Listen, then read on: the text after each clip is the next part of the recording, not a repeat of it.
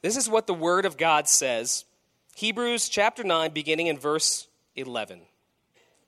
But when Christ appeared as a high priest of the good things that have come, then through the greater and more perfect tent, not made with hands, that is, not this creation, he entered once for all into the holy places, not by means of blood of goats and calves, but by means of his own blood, thus securing an eternal redemption.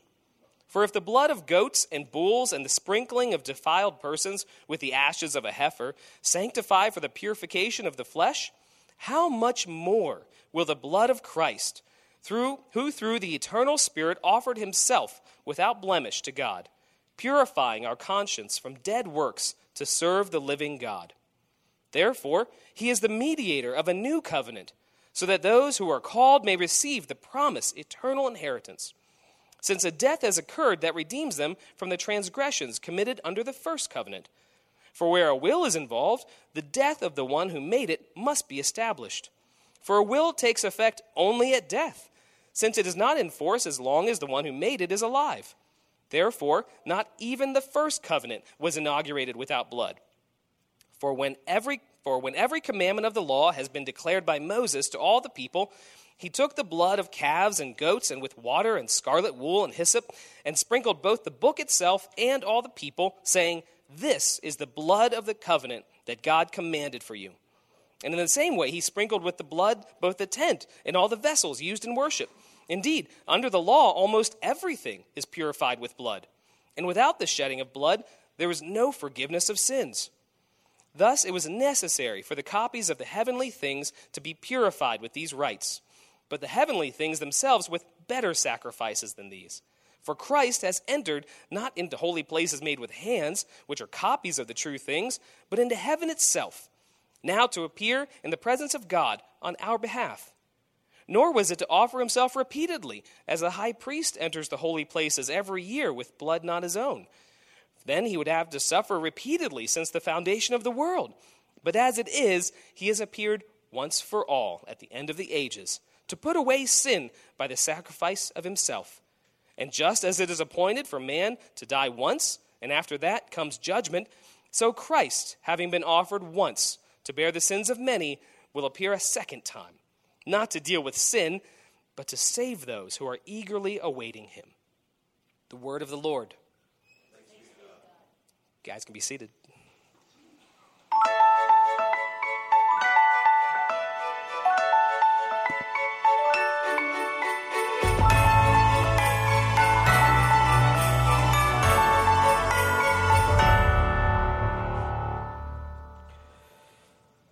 So, Dave just read from the book of Hebrews, which is where we're spending our Christmas sermon series entitled Jesus is Better.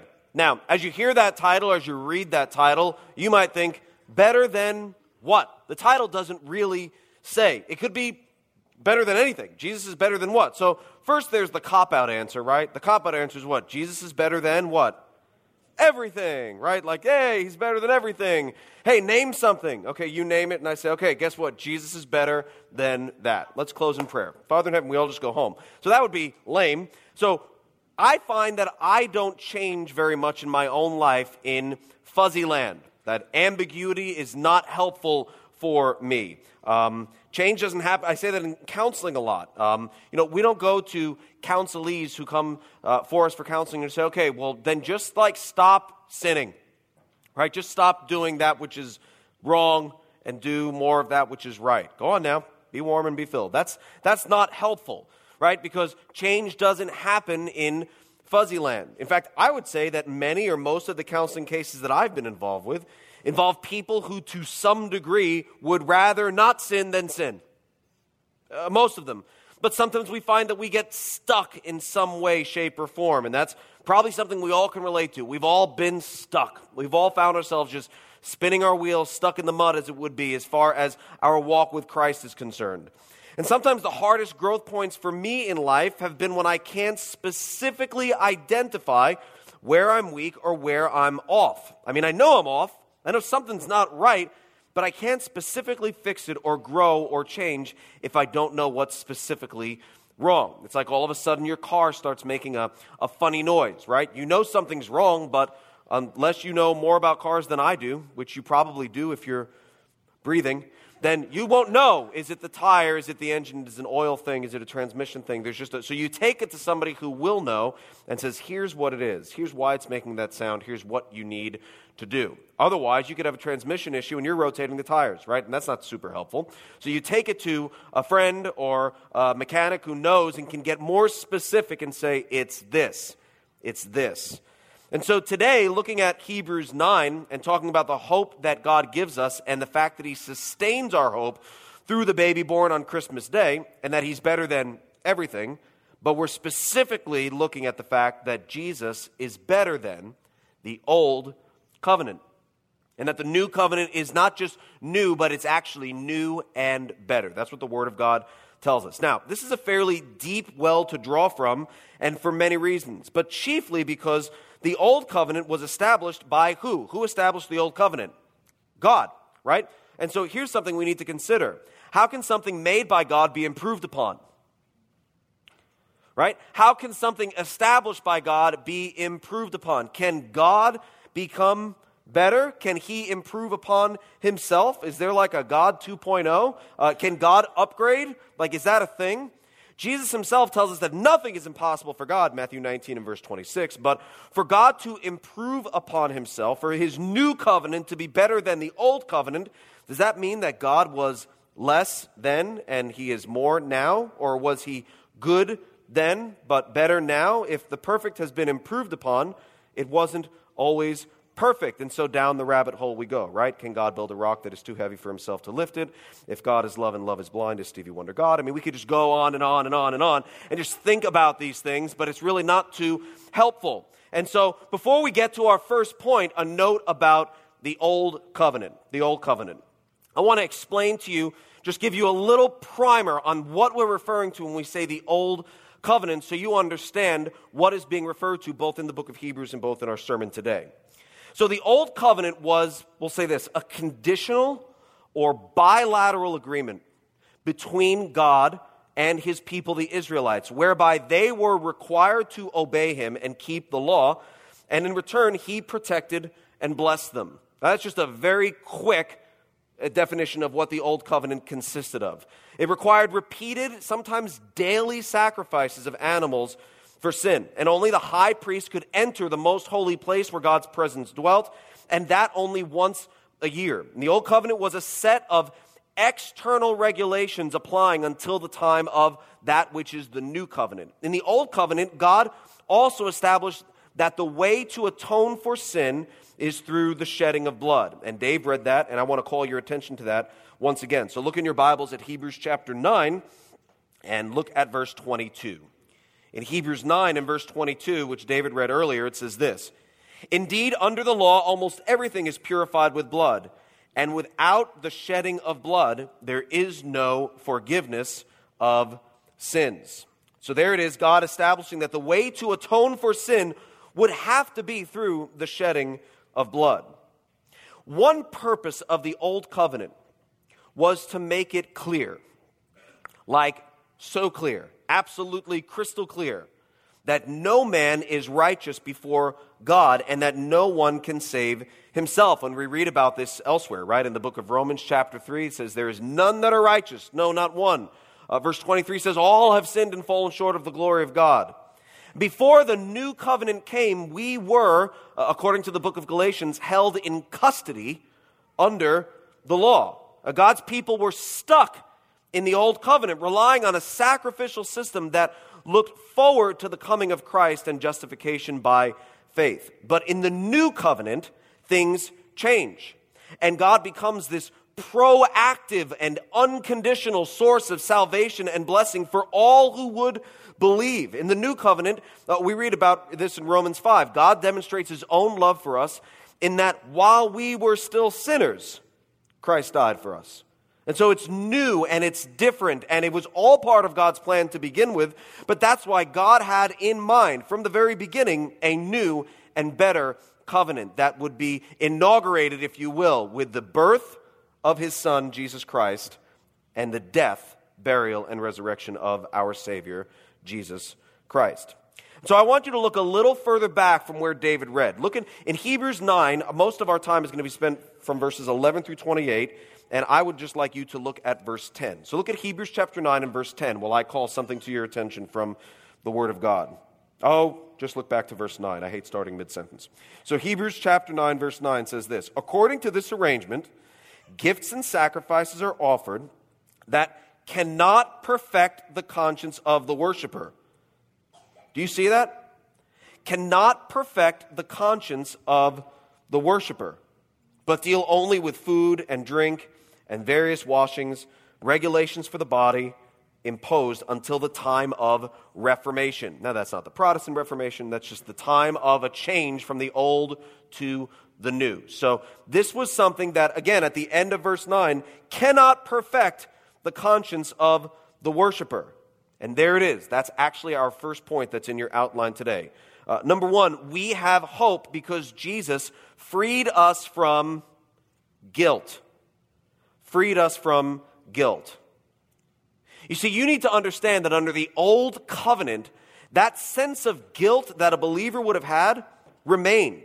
Because the old covenant was never intended to remove sin, but actually to remind us of sin. So that feeling of guilt remained.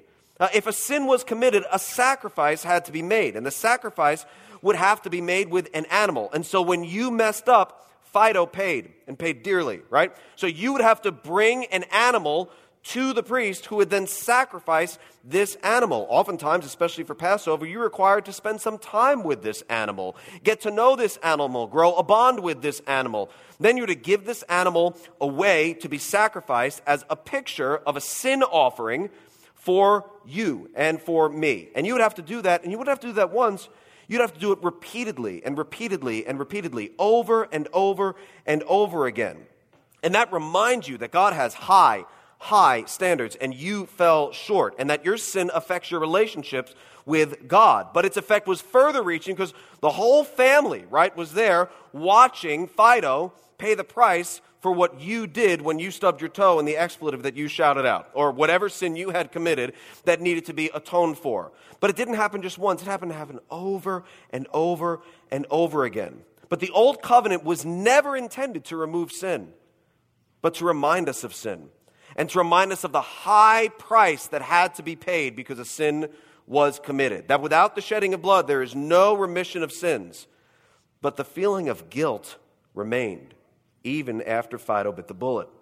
Why? Because you knew that you were not bringing forward a perfect offering, right? I mean, you saw Fido like drag his butt on the carpet and then lick it earlier. You know that that spotless lamb is not truly spotless because there is that one little spot on the upper left thigh that but it's as spotless as we can get so you gave it but you understand that that, that lamb vomited on the way to the sacrifice like this is not the perfect lamb like you were constantly reminded that this was not legit. This was not enough. This was pointing to something else. So I've been thinking of Christmas movies, okay? And when I think of Christmas movies, I think of Home Alone. Okay, we're all familiar with Home Alone. Raise your hand, you're familiar with Home Alone. Okay, right, you're not raised under a rock. So you're familiar with Home Alone. And there's this time when Macaulay Culkin, earlier in the movie, he, um, uh, if you remember, there's a spill that takes place, right? And as a result of that spill, they're wiping it up and they take these, uh, the, the, tickets and they throw them by accident into the trash. It's really fast and you see it. And that's how later on, this family that um, has the money to take all of these kids to Paris for Christmas, like hashtag just because, forgets and does a miscount and somehow leaves poor Kevin at home, and he is therefore home alone, right? But you might remember that in that time of wiping up, that there's one uncle, right? Who would, he's wiping up his trousers. Then he, the, the camera just comes up and it looks at his face and he looks down at Kevin and he says, What? Say it with me. One, two, three. Very good. Look what you did, you little jerk, right? Look what you did, you little jerk. And then later on in the movie, um, uh, Kevin is reminded of that as he's flashing back towards like all the things that his, that his siblings said. Then his older brother goes, Kevin, I want to feed you to my tarantula, which you never actually see happen, but you're like, wow, I guess that actually happened. And then he flashes back to his uncle saying, look what you did, you little jerk. And um, so, So here's a little bit of a sidestep. I'm t- this, I'll, I'll tie this in. Um, so I use this line, that line, uh, in my parenting with my kids.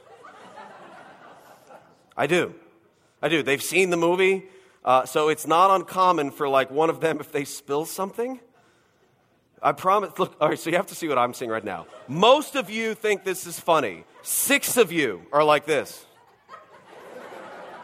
like super uncomfortable. You might be guests. I get it. You're like, this guy is dysfunctional. Okay, but Bob, I'm just telling you the truth. So we've seen the movie. So sometimes my kids will spill something, and they'll or, or something will happen. It's usually at a time where they're wondering, like, is this really bad? Is this really good? Or they've had it. So I will look at them literally. I will look at my kids and say, "Look what you did, you little jerk." And they'll usually grin and remember the movie and smile. Um, but on the way here today, on the way here today, I told Justin, I was like, hey, I'm going to I'm going to talk about Home Alone and the look what you did, you little jerk line in my sermon. And he said, he said, remember the time I spilled something and you said that to me in front of people? and some people just didn't get it. So it's really awkward if you say it in front of people who haven't seen the movie or haven't remembered the movie and they just think that you're like legitimately calling your son a jerk. really makes an awkward. And I don't. I remember like we were in. I don't know if we were in like a buffet, but Justin spilled something, and I just said, "Look what you did, you little jerk!" And people were like, "It was not. It was not cool." Look what you did, you little jerk. That's a line that I use. You don't have to use it in your parenting. I don't judge. We all parent differently. Um, I think the Old Covenant can basically be summed up in its effect in that line. Look what you did. Look how much it cost. Look at the sin. Look at the price. We're back again. Really? Wow. Joe, we're back here? Sacrifice? Wow. Susie, whoa, back to the altar again? Really? Reset. Look what you did, you little jerk. Look, look how you've sinned. Look how you've fallen short. Look how unholy you are. Look at the price that has to be paid. Look what you did, you little jerk. Constantly, over and over and over again. I don't think people brought Fido to the altar to be sacrificed and then went home skipping and smiling, looking at each other, saying, God loves me. If they did, that's great. There's nothing that happened during that time that would have reminded you of that right? You're looking back and saying, oh, it's a picture of what Jesus did on the cross. You can tie it all together and it's like super pretty.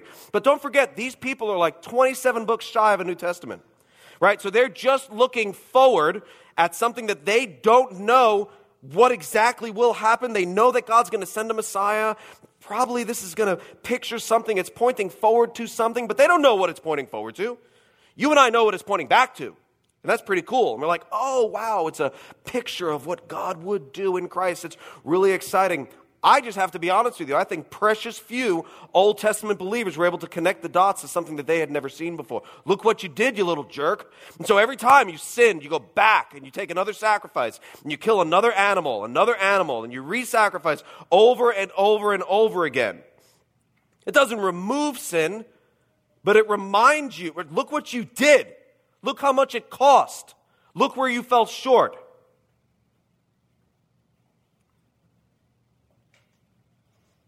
I mean, look one chapter later in Hebrews chapter 10. Just turn there. Hebrews chapter 10.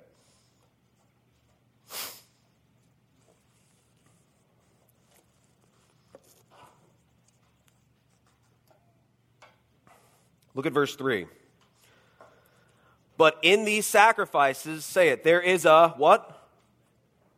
Louder. There is a what? Reminder of sins every year. Every year. Merry Christmas. Every year, there's a reminder of sins. Look at the next verse, verse 4. For it is what? It is impossible for the blood of bulls and goats to take away sins. Never was the intention of God to remove sins through killing Fido but it was supposed to be a reminder. And I think it would have worked. But that brings us to our first point. We have hope because Jesus freed us from guilt. See, I don't think Old Testament believers ever experienced that, that feeling of guilt being removed because you all went and you took Fido and you sacrificed an animal and then you knew it wouldn't be long until you're back again because you're going to jack it up or someone else is going to jack it up and you're going to have to atone for sins again. You can't draw near to God. You have to give this sacrifice to a priest who could, but once a year, go into the most holy place and atone for the sins of his people. But there wouldn't be this, oh, wow, am I relieved? That was great. So glad we got to do that as a family. Let's go home. We'll be back soon. No, it's just look what you did, right? Sure, it's awkward having the priest take the animal. Wow, Dan, again, huh? Okay.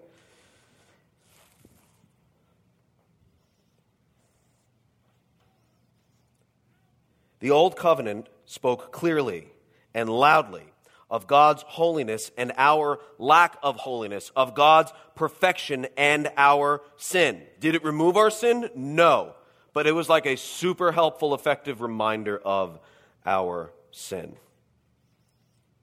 And so the reminder of sin worked well, and therefore the feeling of guilt remained on the people of God. Look what you did, you little jerk. Look, look what you've done.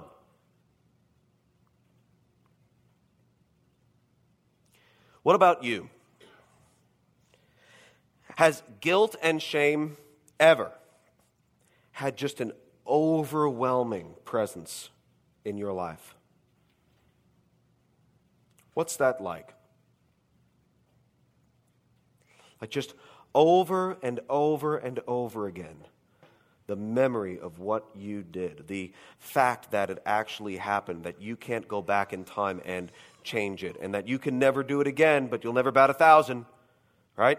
You'll never, that, record shot and you're sorry you did it and you've been forgiven, but you just can't look what you did, you little jerk. You look in the Word of God, and instead of seeing the goodness of God and the hope of the gospel, all you see is what you did. Look what you did. You're like, I, I think it, look what I did. It doesn't say that in here, but that's all you see. And you stand and look at yourself in the mirror in the bathroom as you're getting ready for your day or before you retire for the night, and all you can think about is, look what you did, you little jerk. Have you ever experienced something like that?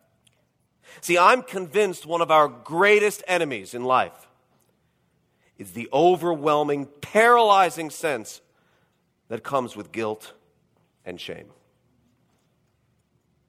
It has no place in our lives because Jesus is better than our sin, because Jesus died once and for all and doesn't need to be sacrificed again. And you yourself don't need to sacrifice yourself for your sins because that wouldn't help anyway, but you don't need to do it because Jesus Christ died for sinners like you and like me. And yet still we can't help it by just being finite, fickle people who just constantly say, look what you did, you little jerk. I can't believe I did that. I can't believe I thought that. And you start thinking of other people in your life who you know love Jesus, and you say, I can't, I, I, there's no way Samuel would ever do that.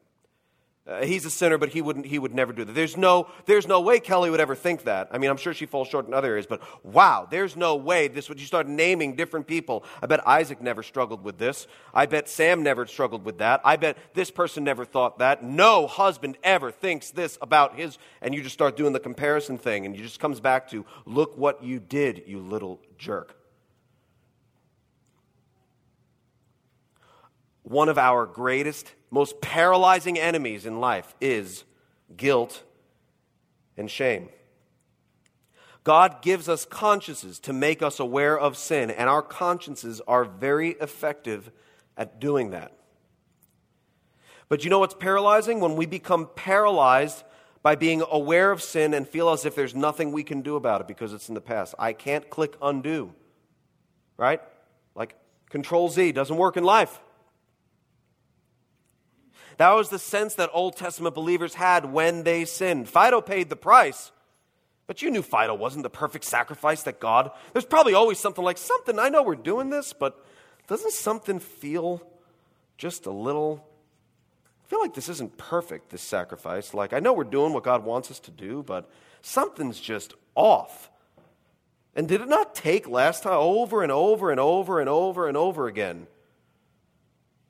So, sacrificing Fido was effective in reminding you of sin, but not removing your sin, and so the feeling of guilt remained. You could see it, right? You were thinking about it. You could hear and watch Fido die right before your eyes, and it, there's a look what you did, you little jerk, right reminder right there.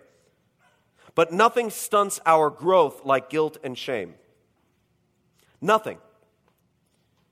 Uh, you don't read, you don't pray, you feel unworthy, you feel inadequate because you come to God during your time of wanting to commune with Him and read the Word, and you just think, yeah, but He knows what I've, He saw what I've done. Then He knows that I hid it, and He knows that I've confessed it, but it wasn't, but it took me so long, and I know He died for it, but He's just, I just, He just knows, and I'm not perfect, and it's so, I'm just feel so ashamed. Look what you did, you little jerk. And that stagnates your growth, and therefore you feel funny coming before the Word of God or coming before God in prayer because you just pray these routine prayers for other people. But are you really accepted? Are you really loved? I think God's cool with me, but it's still kind of awkward. Nothing stunts growth like guilt and shame. Because guilt and shame tell you those lies that you can't come before God as you are, especially after what you did, especially after what you thought. Nothing stunts growth like guilt and shame. Nothing stagnates us in our serving like guilt and shame. Nothing. I had a conversation someone, uh, once with someone who was not coming forward to serve in a certain capacity because of a sin that he had committed 20 years prior. 20 years.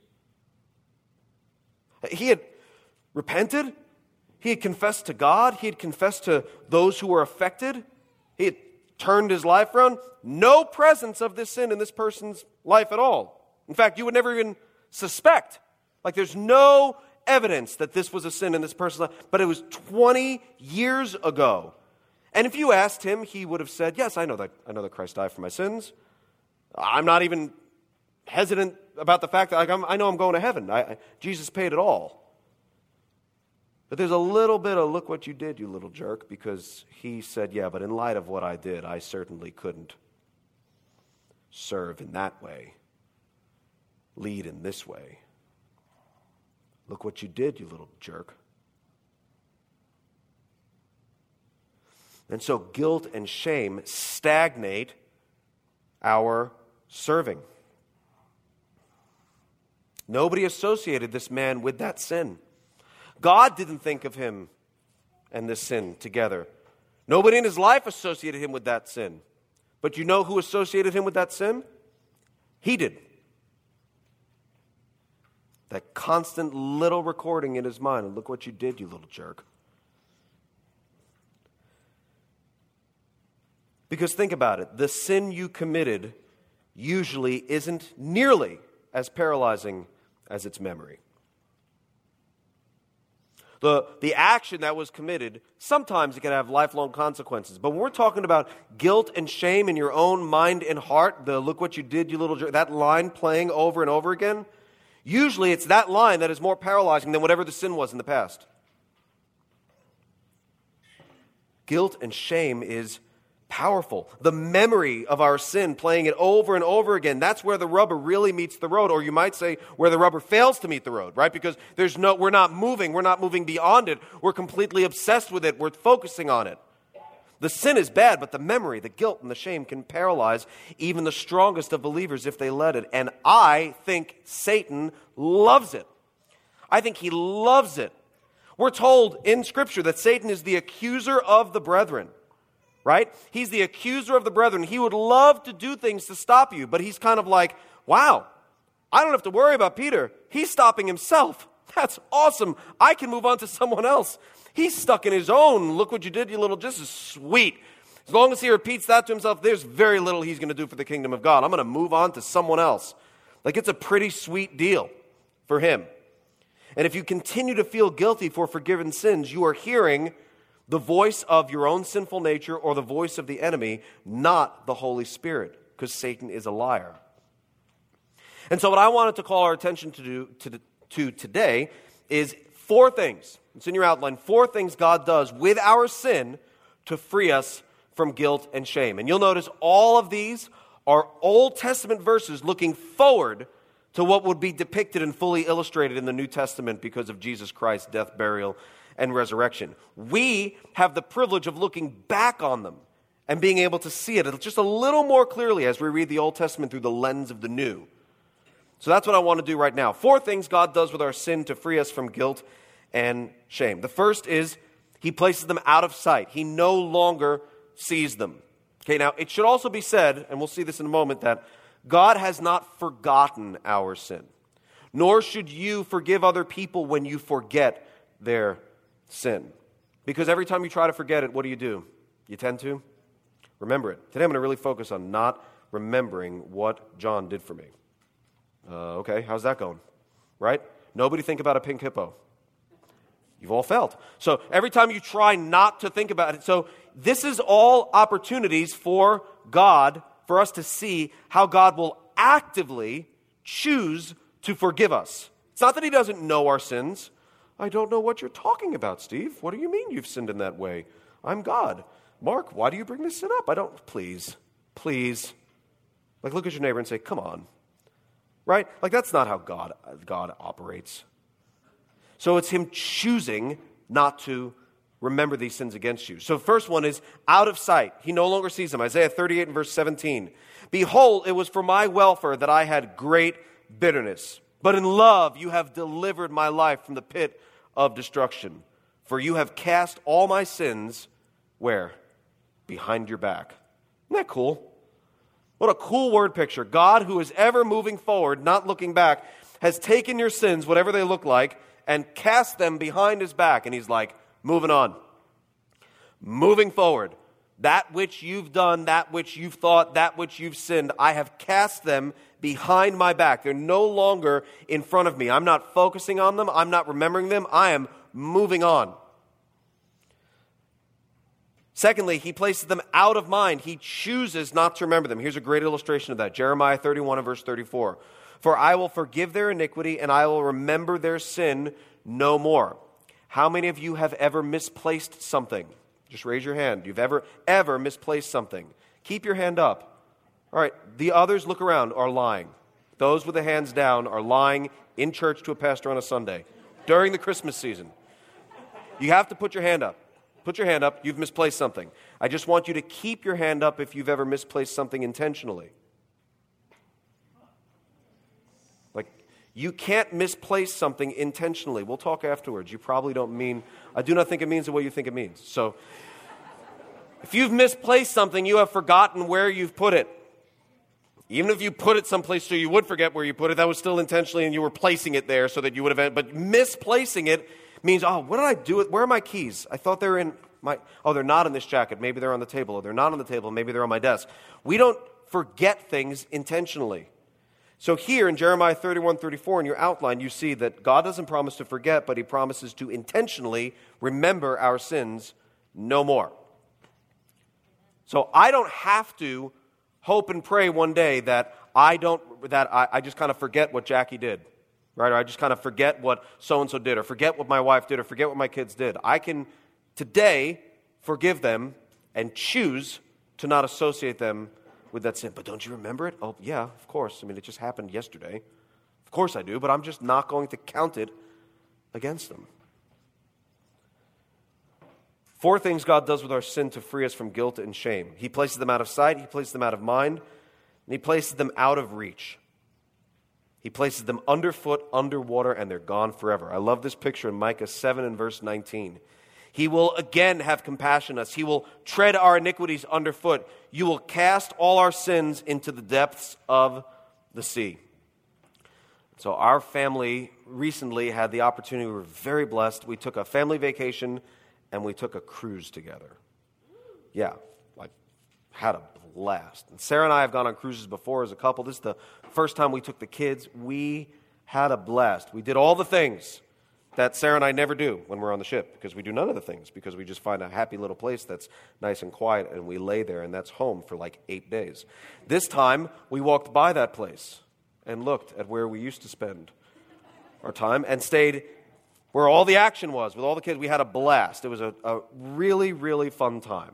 Real, who doesn't need soft serve at like 9 a.m., right? It's, it's dessert time somewhere.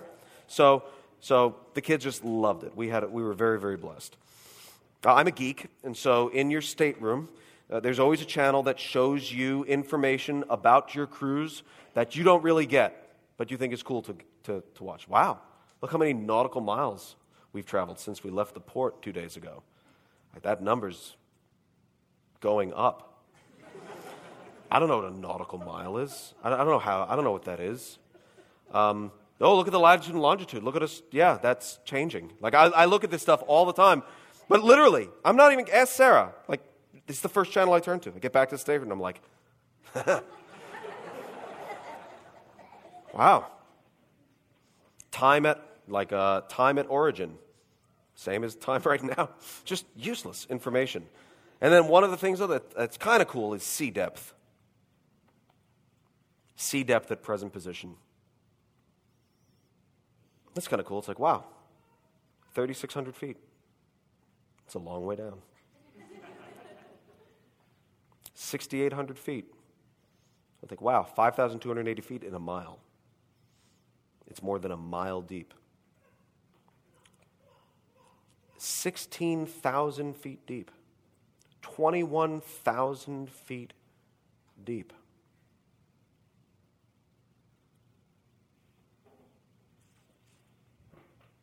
And we have this word picture given to us in Micah 7 and verse 19 that he will cast all our sins into what? The depths of the sea. Not just onto the water, they're kind of like floating, right? Like seaweed. This is my impression of seaweed. It's pretty accurate.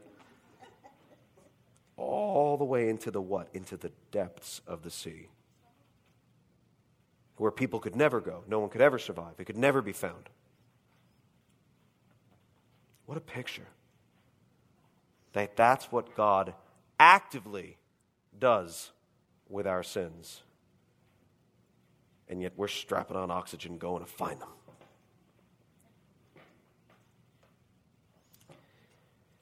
He places them out of sight, out of mind, out of, well out of reach, and also out of existence. They're, they're blotted out forever. Isaiah 43 and verse 25 I am he who blots out your transgressions for my own sake. And again, I will not remember your sins. In our text today, Hebrews 9, uh, look at verses 13 and following.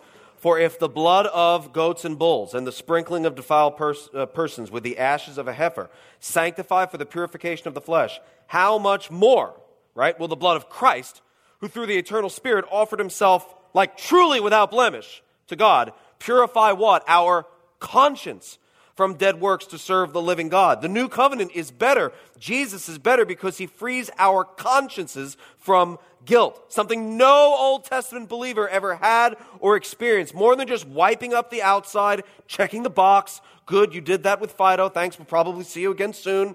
Right? More than just wiping up the outside, he makes us clean on the inside by purifying our hearts. And that's why we can draw not far, but near to God near to God. Not this holy place that only the priest can go into once a year and he'll go in on your behalf and tell God hi for you. We don't have to do that anymore. Hebrews 10, look at Hebrews chapter 10, verses 19 and following. Therefore, brothers, we have confidence to enter the holy places by the blood of Jesus, by the new and living way that he opened for us through the curtain, that is, through his flesh. And since we have a great priest over the house of God, let us draw what? Near. Let us draw near with a true heart in full assurance of faith, with our hearts sprinkled clean from an evil conscience and our bodies washed with pure water. Look at those words confidence, living, clean, uh, near, assurance, washed. Jesus is better. We have hope because Jesus freed us from, yes, sin, but also from the guilt. The guilt that we feel about our sin. We don't have to feel that anymore if we believe in Jesus Christ and understand what he did for us. Moving on, point number two we have hope because Jesus changed the will to the way. You say, I see what you did there. That's cute. Well, it's from the text. So, Hebrews 9, look at verse 16. Hebrews 9, look at verse 16. For where a will is involved, the death of the one who made it must be established. For a will takes effect only at death, since it is not in force as long as the one who made it is alive. So the new covenant in Christ is better because he has changed that which was just a lifeless will to something that we've benefited from. And he could only do that by his death. So this is hard to expound upon because it's literally just so straightforward. I have a will. Okay, Sarah and I have wills. We've filled them out. Uh, they are just documents. We've done that through our attorney years ago, and uh, they're just documents that literally mean nothing until I what? Until I die, right? Then those who are listed as beneficiaries actually benefit. But for now, and that's, that's the time when the kids will get both, both my 18 year old Corolla and my 8 year old minivan. Okay? So that's the time when they get both, not one, but both of those things, and there's four of them. So that, that's, that's the time where they benefit from that which is listed within that will. But not until I die. Not until I die. And the same thing is the case with the old, with the old covenant and the new covenant. It's pretty straightforward.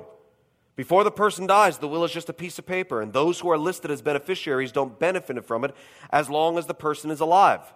But here's what you have to understand in all likelihood, all things being equal, my kids will, in their lifetime, benefit from the will, right?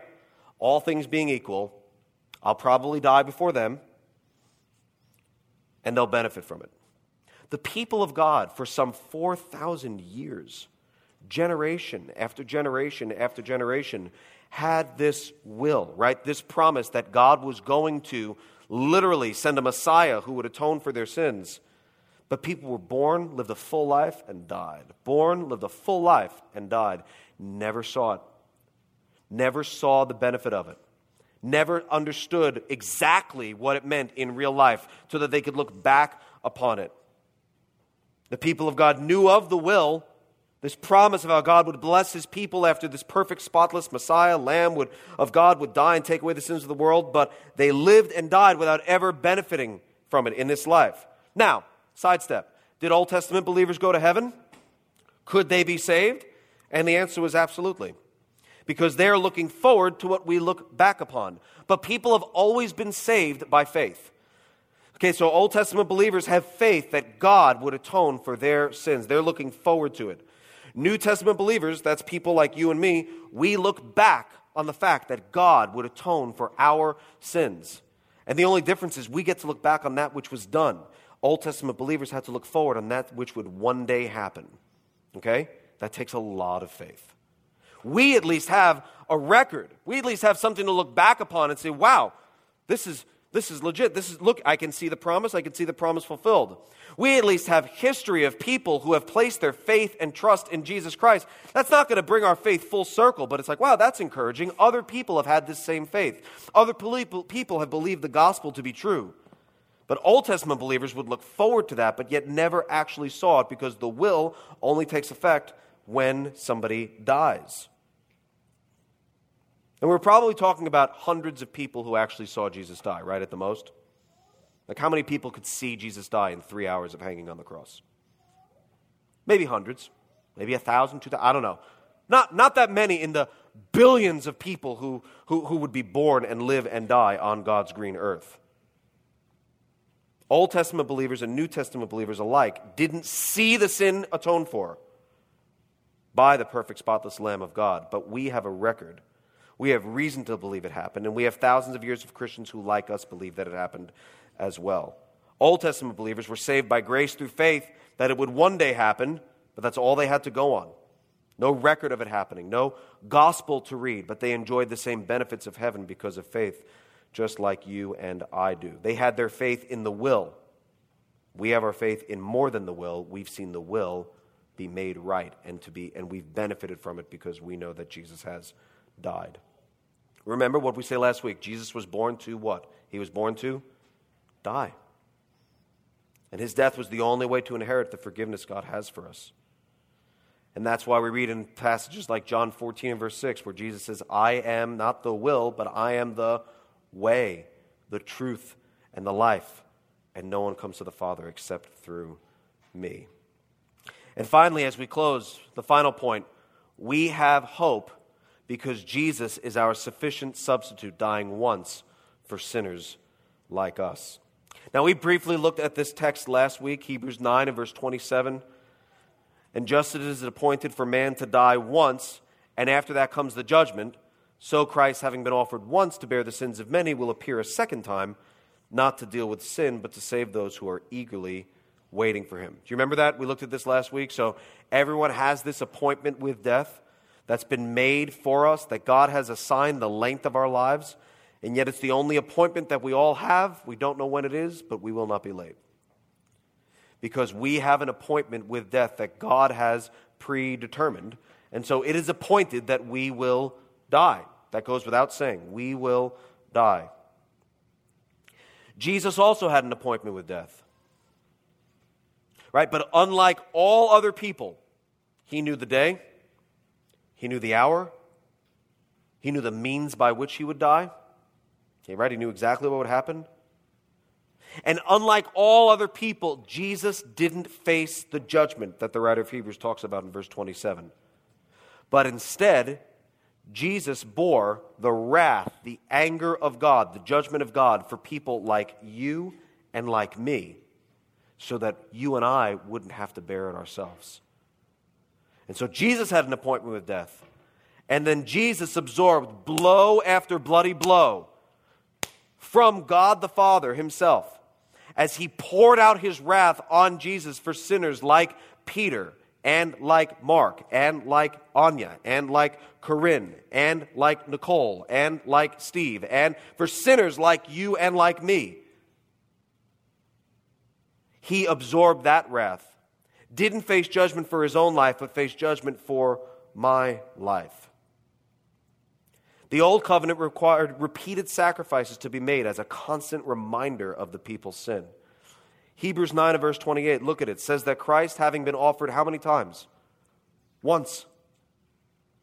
Bore the sins of many. That's it. Once and for all. Which means Jesus is what? Jesus is better. The old covenant was all outward, all external, but did nothing for the hearts and minds of the believers. Jesus bears the weight of our sins on the cross under the new covenant and cleanses us from fear of death and judgment, wiping away the guilt that would otherwise remain in our hearts and minds without him, which means that Jesus again is better. And 1 Peter 3 and verse 18 reminds us of this. It's in your outline. For Christ also suffered what? Once for sins, the righteous for the unrighteous, that he might bring us to God being put to death in the flesh, but made alive in the Spirit.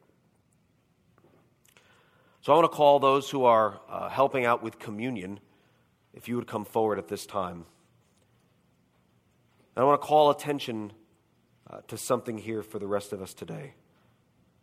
We're about to celebrate this reality of the new covenant in a way that God has ordained for us through communion. And if you are a believer, if you have placed your faith and trust in Christ, you have no need to own the guilt that you may be owning right now. Because Jesus died what? Once for the sins of many. You beating yourself up is unnecessary. You crucifying yourself for your sins is unnecessary and, quite frankly, unhelpful because Jesus Christ has died for sinners like you and like me. So we celebrate that today, right? We eat to remember that. We drink to that joyful proclamation of Jesus Christ's death, burial, and resurrection in which we've put our faith and our trust. If that's you, I would invite you to ask God to remove that sense of guilt that you're wrestling with. Remove that, look what you did, you little jerk. May, may that line have only a presence in a movie and never a presence in the real that you play in your mind and your heart on your life forever. But some of you feel guilt rightly. You feel guilt because your guilt remains, uh, because you've, you're not a believer and you're aware of your sin, your conscience bears witness against you. You're aware of what you've done, of what you've thought, and you wrestle with guilt because your guilt remains. And that's God's mechanism of making you aware of your sin and your need for a Savior. And I want to invite you to believe on the Lord Jesus Christ and be saved. To trust that what He did on the cross was sufficient for your sins. And to have your sin and the guilt that remains of your sin removed forever. That is the good news of the gospel that I would invite you to partake of, to believe on Jesus so that you might be saved. But this communion celebration is for those of us who do believe. Whether you've believed for an hour, you've believed for 20 years, you believe for a minute, it's for people who do believe. If you don't believe, let the plate pass and think about the things that we've spoken about today and watch those who do believe worship their Lord and Savior in remembrance and in celebration. Father, we come before you grateful for the good news of the new covenant of grace and pray, Lord, that you would cause us to reflect upon that with great rejoicing and celebration today as we eat the bread and take the cup and proclaim your, uh, your Son, our Lord's death until he comes. We pray in Jesus' name. Amen.